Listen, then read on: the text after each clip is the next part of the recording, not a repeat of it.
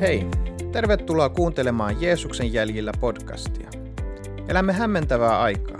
Mitä tarkoittaa elää kristittynä tänä päivänä ja onko siinä edes mitään järkeä? Jeesus sanoo, minä olen tie, totuus ja elämä. Meihin vaikuttavat monet äänet, mutta miten tunnistamme sen hyvän paimenen äänen, joka antaa meidän elämällemme suunnan ja tarkoituksen? Tässä podcastissa pohdimme teemoja, jotka vaikuttavat kristittyjen elämään yhteiskunnan paineen keskellä. Miten uskomme voisi kasvaa lujaksi ja koetuksissa kestäväksi? Minun nimeni on Spiros Vampoulas. Ja minä olen Hannu Kaakinen. Ja minä olen Arno Alajoki. Ja toimimme tämän podcastin isäntinä.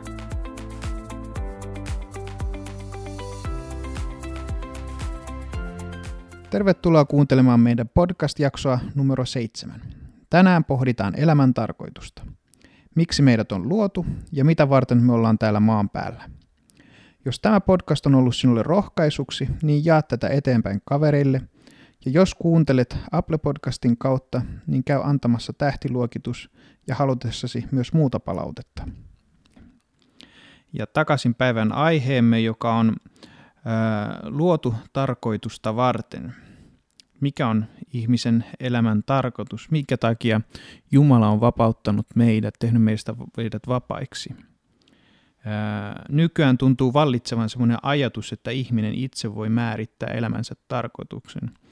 Kuitenkin Paavali kirjoittaa Efesolaiskirjassaan luussa 1, jakeissa 1 ja 12, hän taa tällaisen ajatuksen, että Kristuksessa me olemme myös saaneet perintöosan, jotta me eläisimme Jumalan kirkkauden ylistykseksi. Arno, mitä tarkoittaa elää Jumalan kirkkauden ylistykseksi?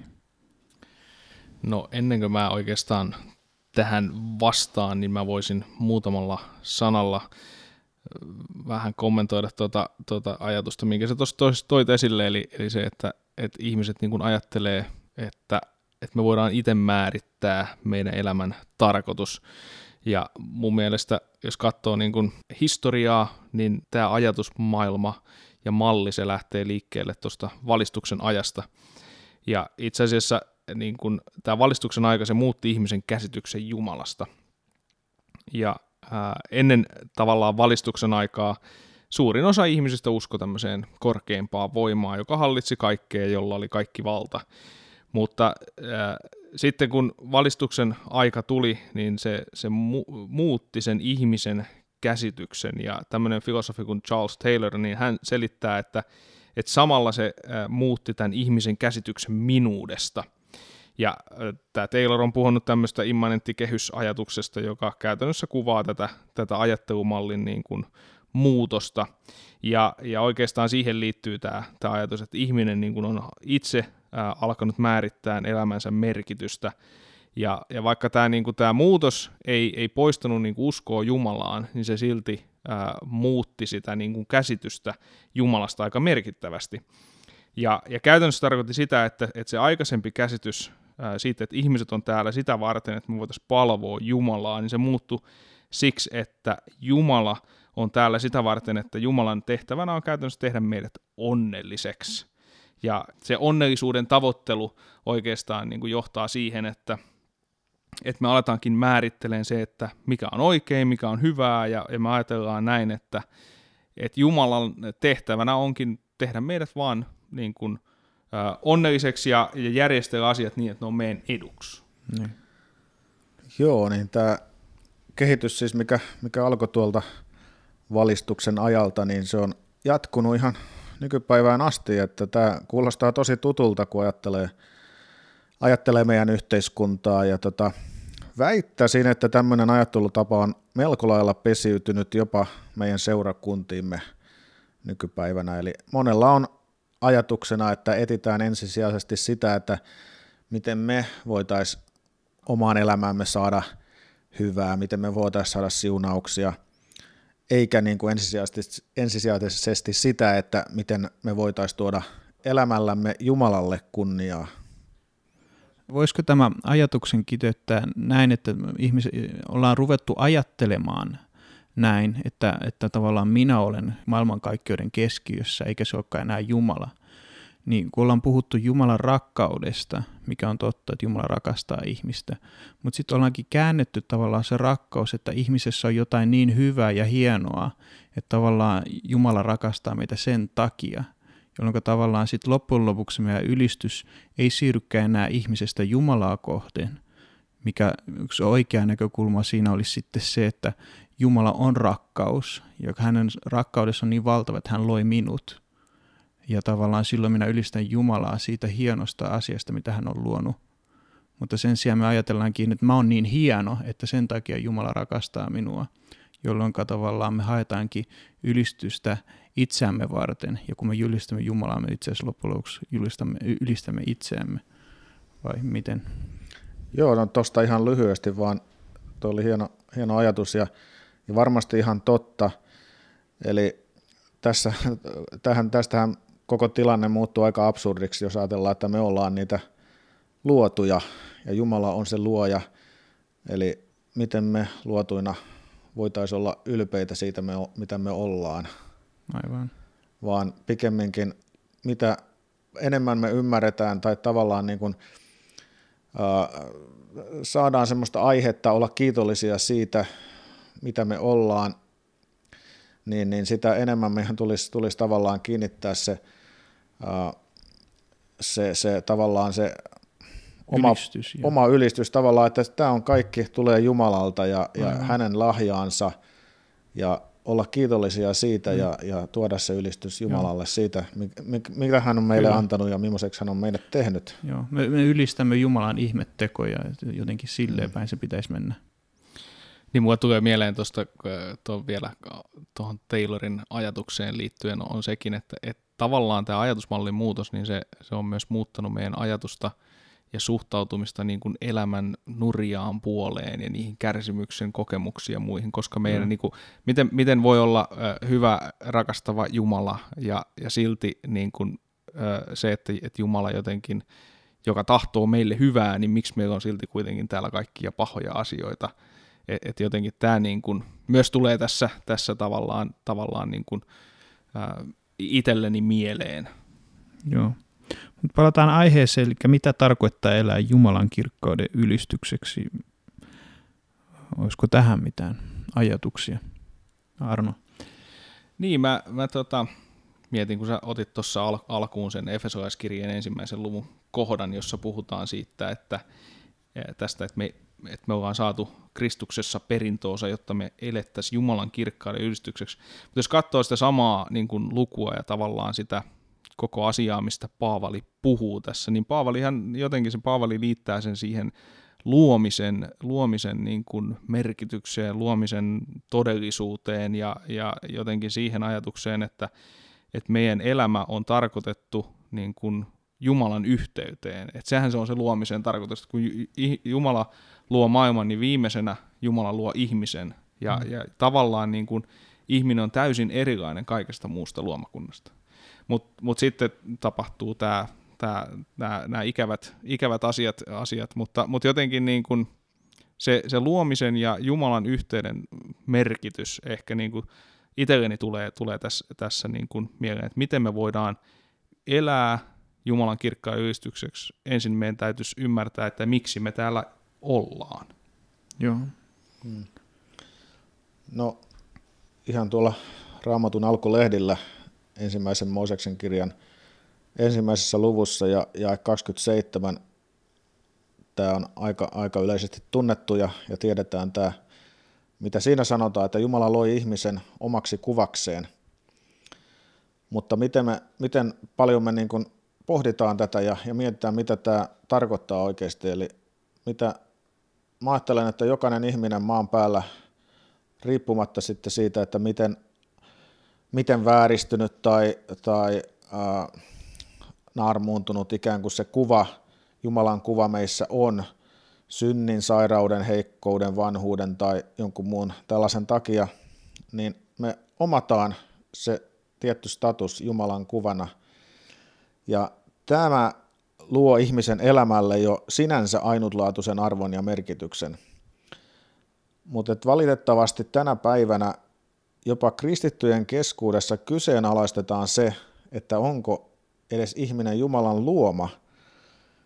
Ja totta kai tämä johtuu siitä ympärillämme olevasta kulttuurista, siitä kehityksestä, siitä miten koulussa jo opetetaan. Ja mun mielestä tämmöinen ajattelutapa todella murentaa sitä arvoa, jonka Jumala luomistyönsä kautta ihmiselle ja ihmiselämälle anto. Eli se arvo ei koskaan voi olla se, miksi Jumala on sen tarkoittanut, jollei me tunnusteta sitä, että Jumala on se luoja, että me ollaan luotu Jumalan kuvaksi, jokainen ihminen tällä maapallolla. Niin, eli jos, jos ajatellaan, ajatellaan sitä, että, että meillä on niin kuin, no ehkä tämä, joo, tämä itse asiassa tulee mieleen tästä tämä, tämä ajatus niin kuin, ää, Jumalan kuvana olemisesta. Ää, muistaakseni Piper jotain puhunut Spiros tästä, tästä niin kuin Jumalan kuvana olemisesta. Sulla mm. oli joku, joku ajatus tähän liittyen. On joo, kyllä. Mutta siis, äh, no mä Mielestäni Piper aika hyvin sen kiteyttää, että hän esittää kysymyksen, mutta miksi Jumala loi maailman, miksi hän loi ihmisen. Ja, ja kun näyttää tosiaan, että raamatussa aina keskipisteessä on Jeesus, niin, niin Piper sanoi, että, että Jumala luo maailman omaksi kunniakseen. Ja sitten äh, hän ilmaisee tämän mielestäni aika hienosti. Hän sanoi, että Jumala loi ihmisen omaksi kuvakseen, jotta maailma täyttyisi Jumalan kuvastimilla, jotta kukaan ei vahingossakaan, keneltäkään ei vahingossakaan menisi ohi, että luomisen ja ihmisen kunnan tarkoituksen taustalla on aina itse Jumala. Ja luomakunnan ja ihmiskunnan tulee tuntea, rakastaa ja kirkastaa Jumala. Tavallaan se on mun mielestä aika hyvin kiteyttää just tämän ajatuksen, että mikä on kaiken takana – että et mikä on ihmisen perimmäinen tarkoitus, niin se on aina tuoda lopulta Jumalalle ylistystä ja, ja, ja tavallaan heijastaa, hän haluaa heijastaa hänen rakkauttaan, hän, hän, koko maailma luodaan Jumalan niin kuin rakkaudesta käsin, Kristuksen kautta luodaan koko tämä maailma. Ja, ja tavallaan kun me katsomme sitä, niin se, se niin kuin tuo ylistystä Jumalalle, että tavallaan kun menee vaikka jonnekin hienoa, vaikka menee kolille ja katsoo sitä upeaa maisemaa, niin eihän se pönkitä sun omaa itsetuntoa. Että sä mene sinne siksi, että sulla olisi parempi itsetunto sen jälkeen, jos ajatellaan, että luomakunnan keskiössä olisi ihminen, vaan silloinhan sä annat ylistystä ja katsot ihmeessäsi Jumalan luomistyötä ja annat hänelle ylistystä siitä, mitä hän on tehnyt. Ja mun mielestä tämä on ehkä tietyllä tavalla tämä tausta-ajatus meidän olemassaolomme. että kun miettii sitten, kun maailman loppu tulee ja me olemme vihdoin ja viimein täydessä yhteydessä, me saamme olla Jumalan läsnäolossa, niin sehän on koko jatkuvaa ylistystä. Ja tavallaan se on se loppujen lopuksi, me halu, Jumala haluaa, että me olemme yhteydessä hänen kanssa. Ja, ja, ja tavallaan kun me olemme siinä Jumalan läsnäolossa ja me näemme hänen kättensä työtä, kun me näemme kuka hän on, niin se kaikki tuottaa Jumalalle ylistystä ja Jeesukselle nimenomaan, joka ei ainoastaan luonut tämän maailman ja tämän kautta luonut, vaan myös hänen kautta me saamme nyt olla yhteydessä. Ja sehän on se ihme, että Jumala, joka on noin mahtava, niin hän haluaa ottaa meidät syntiset ja jollain ihmeellisellä tavalla hän antaa meille sen oikeuden, koska meillä ei ole sitä oikeutta syntimme tähden. Sekin on muuta mun välillä ajatella, että meillä on oikeus päästä taivaaseen. Mutta Jeesus rakkaudensa tähteen antaa meille oikeuden tulla taivaaseen. Ja se on just kanssa se ääretön rakkaus, että kun me ymmärrämme varmasti silloin vielä enemmän, mikä se meidän nykyinen tila tai synni, syntinen tilamme oli, me oltiin täysin hengellisesti kuollut, ja Jeesus ottaa meidät yhteyden, niin sehän lisää vielä lisää. Sehän on se kaikista suurin ihme, että me saamme olla Jeesuksen yhteydessä, me saadaan olla hänen läsnäolossa, ja, ja tavallaan sitä Jumala haluaa. Mutta äh, tässä ehkä mentiin nyt näihin taustaajatuksiin. Onko tähän vielä jotain lisättävää? Niin, ihan tuosta vaan, että mun mielestä toi, mitä Arno, Arno jo edellä otti, tämä Efeslaiskirjeen kohta, ja se tosiaan se sisäinen ymmärrys siitä, että, että meidät on tarkoitettu Jumalan yhteyteen, niin kuin sä Spirostus mainitsit, niin se ikään kuin täydentää, täydellistää sen merkityksen ja tarkoituksen, jonka Jumala on ihmiselämälle antanut. Joo. Mä vielä mietin, Spiros tässä aika hyvin sanoi, että tämän, tämän niin kuin, tavallaan se, että, että Kristuksessa ja Kristuksen rakkauden tähden, niin tavallaan me päästään siihen Jumalan yhteyteen, ja Paavali itse asiassa sanookin ää, tässä Efesaiskirjeen ensimmäisen luvun seitsemännessä jakeessa tästä ajatuksesta siihen, että, että kuinka Kristuksen veressä meillä on lunastus, meillä on meidän rikkomusten anteeksanto, ja, ja tavallaan niin kuin, ää, myös sit vähän paria, että myöhemmin hän puhuu tästä ajatuksesta, että, että niin kuin, ää, Jumala oli yhdistävä Kristuksessa yhdeksi kaiken, mitä on taivaassa ja maan päällä. Eli tässä päästään tähän, Kyllä, tähän niin kuin, että, että luomisessa, okei, hmm. ihminen on, on luotu Jumalan yhteyteen, elää siellä Jumalan läsnäolossa, Jumalan niin kuin, kaiken sen pyhyyden ja, ja kirkkauden ja kaiken sen niin kuin, läsnäolossa, mutta sitten ihminen lankee syntiin ja ei enää voikaan olla siinä. Mutta sitten kun me päästään tavallaan, kelataan siitä, siitä tänne Jeesuksen aikaan, Kyllä. niin me päästään si- siihen tilanteeseen, jossa Kristus jälleen kerran yhdistää sen. Mm. Ja, ja jos me ajatellaan, että, niin kun, että se oikeastaan vapauttaa meissä sen potentiaalin siihen, mistä me nyt puhutaan, niin. eli se niin kuin kirkkauden ylistyksenä elämiseksi, että, että Jumalan kirkkauden ylistykseksi voitaisiin elää, niin tavallaan me ei voida elää Jumalan kirkkauden ylistykseksi ilman Kristusta. Aivan, joo. Ja tuohon vielä lisää, että se on myös jae viisi sanoo, että kanssa, että rakkaudessa hän näkee hyväksi määrätä meidät yhteyteensä Jeesuksen Kristuksen tähden, eli toi myös mielenkiintoista. Ja onko myös niin, että vanhassa testamentissa mä vaan rupesin miettimään, että eihän siinäkään ole tavallaan, meillä on temppeli, joka, jossa tavallaan edelleen yritetään päästä Jumalan yhteyteen, vai miten? Niin, eiköhän se, joo, siis temppelinhän tarkoitus oli se, että, että tavallaan ää, temppelissä ja ilmestysmajassa se oli se paikka, jossa Jumala voitiin kohdata hetkellisesti, tai tavallaan se Jumalan pyhyys, mutta se mm. vaatii aina sen, sen eläinuhrin, ja, ja sen tähden tämä, tämä niin kuin Kristuksen täydellinen uhri mahdollistaa sen, ja, ja siinä, että jos ajattelee niin kuin pääsiäisen kertomuksiakin, vaikka sitä, että, että temppelin väliverho niin kuin mm, tuota, repes kokonaan, niin tavallaan Kristus poisti kokonaan se, että ei enää ole mitään estettä sinne kaikkein pyhimpään pääsemiseksi, eli sinne Jumalan kirkkauden ja, ja pyhyyden lähteelle. Ei ole, ei ole niin kuin, se on Kristuksessa kaikki mahdollista. Niin ajatelkaa, miten etuoikeutussa, e, etuoikeutetussa asemassa me ollaan, niin. kun Jeesus tuli ja, ja kuoli, ja meillä on mahdollisuus päästä yhteyteen Jumalan kanssa ilman niitä monimutkaisia temppelimenoja ja, ja välikäsiä, mitä siinä oli, oli, oli välissä. Että, että on niin kuin todella mahtava, mahtava niin kuin mahdollisuus meille päästä Jumalan, Jumalan kanssa niin kuin suoraan kontaktiin ja, ja yhteyteen ja, ja miten niin kuin vähän me ehkä osataan arvostaa sitä oikeasti, että mitä, mitä mahdollisuuksia se tuo meille. Joo.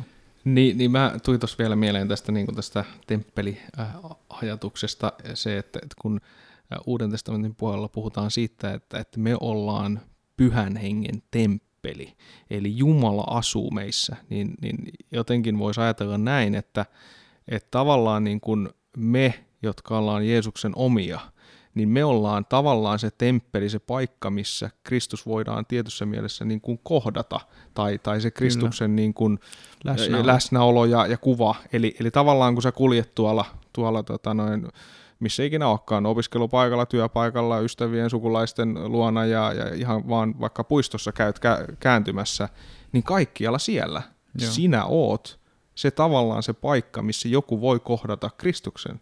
Kyllä. Niin se on aika niin kuin, mielenkiintoinen ajatus ja, ja, ja pistää niin kuin miettiin, että no miten mä sitä mun elämää nyt sitten oikeasti elän. Kyllä, kyllä. Ja tavallaan voi, voiko näin nyt sanoa sitten, että et, et me tavallaan eletään jo tietynlaista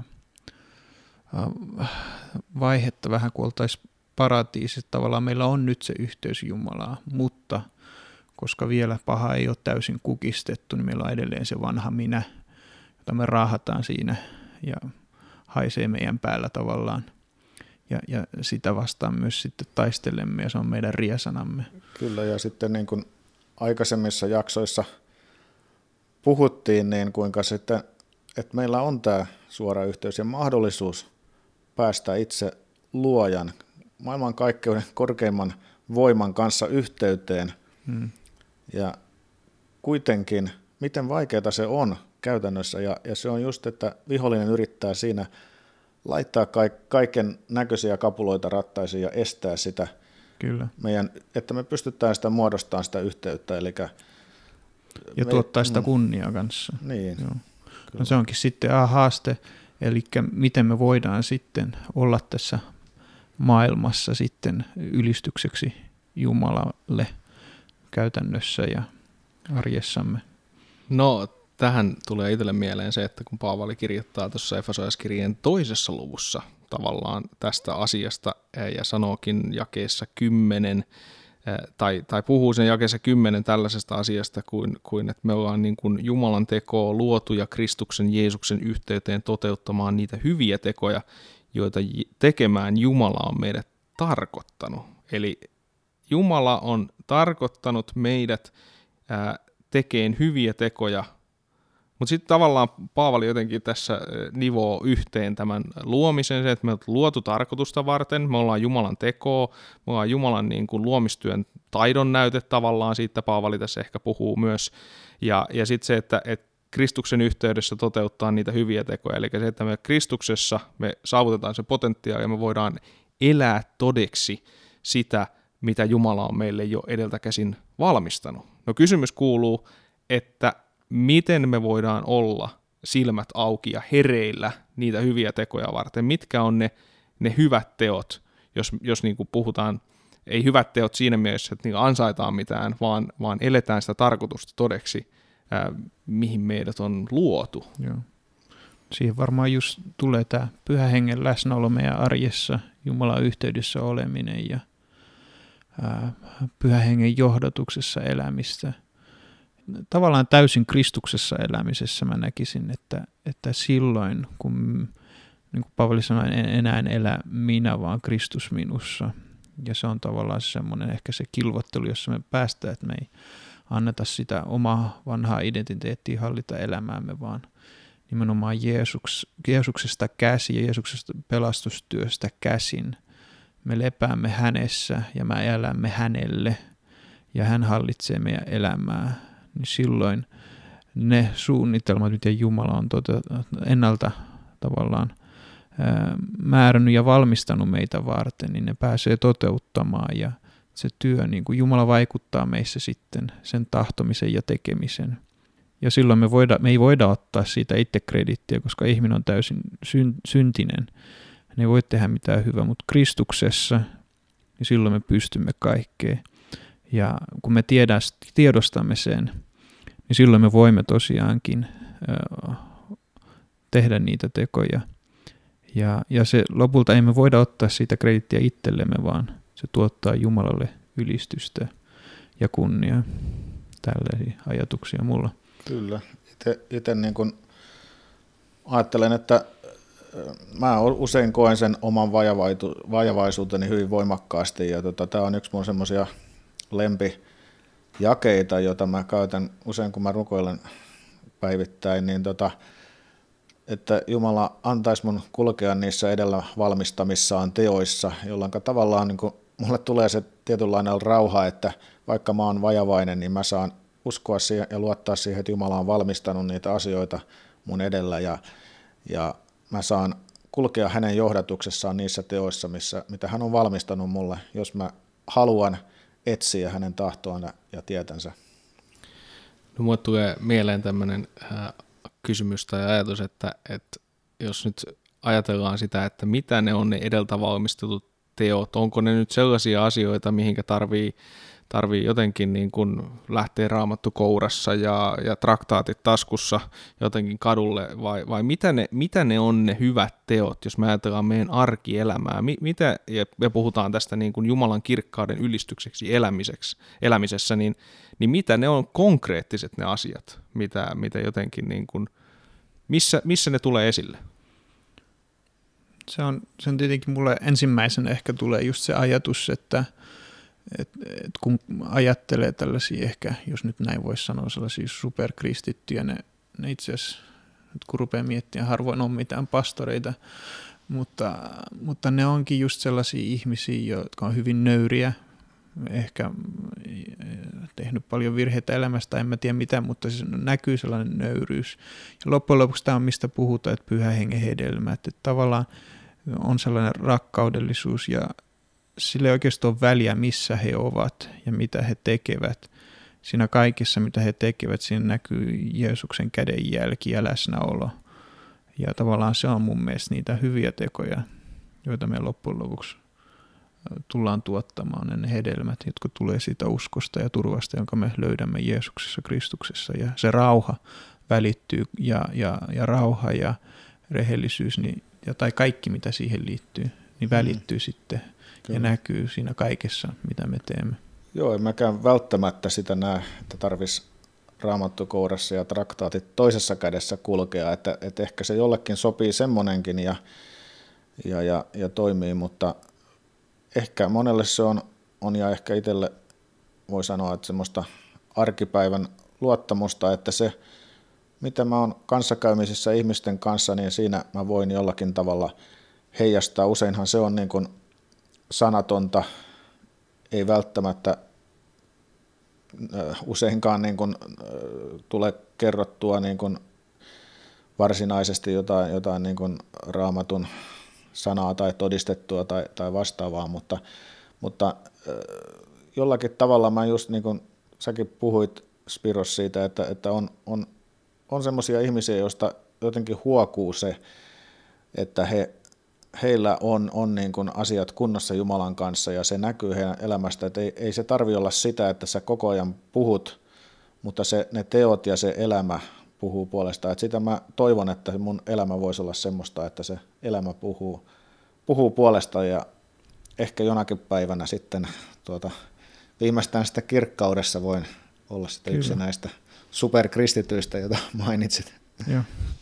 Arno. Niin mulle tulee vielä semmoinen ajatus, ajatus mieleen, mikä Dietrich Bonhoeffer on sanonut jotenkin näin, että – että, että Jumalan niin kuin pitäisi olla meidän, meidän jokaisella elämän osa-alueella, ei, ei vaan niin kuin jossain hengellisen elämän osa-alueella. Että tässä, tässä tullaan siihen, siihen niin kuin, e, tämmöisen hengellisen ja maallisen elämän kahtiajakoon, joka, joka helposti on meidän, meidän elämässä niin kuin läsnä. Mutta jos ajatellaan vaikka sitä, että sä oot, sä oot päiväkodissa lastenohjaajana tai, tai lastentarhan opettajana tai, tai jonain, tai saat oot ää, insinöörinä suunnittelemassa jotain tai sä et pussia tuolla tai, tai ajat rekkaa tai, tai oot opettamassa tai teet tutkijana to- töitä tai mitä tahansa, niin ehkä siihenkin voisi ajatella näin, että, että se, että miten sä niin kuin A, teet sun työs mm. ja tavallaan teet sen sillä, sillä ajatuksella, että tämäkin on Jumalan kirkkainen ylistykseksi ja, ja sitten taas toisaalta, että miten sä kohtaat sun niin kuin kollegoita tai, tai lähimmäisiä tai, tai niitä ihmisiä, joita sä sen työn kautta kohtaat, että,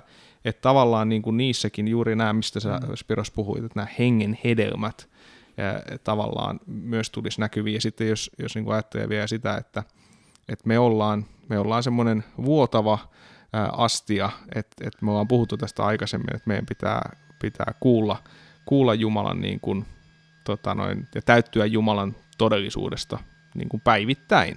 Ja, ja se tulee rukouksen, raamatun lukemisen ja kristittyjen yhteyden kautta.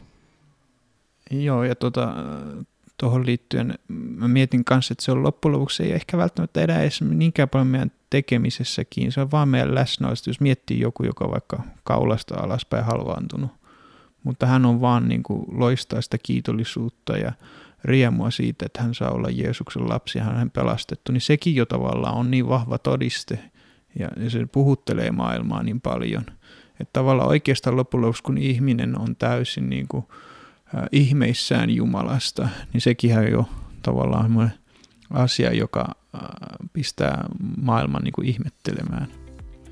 Joo. Mutta hei, tässä oli hyviä ajatuksia tälle päivälle. Jatkamme seuraavassa podcastissa aiheella vaihtopenkiltä pelikentälle. Siihen asti again me.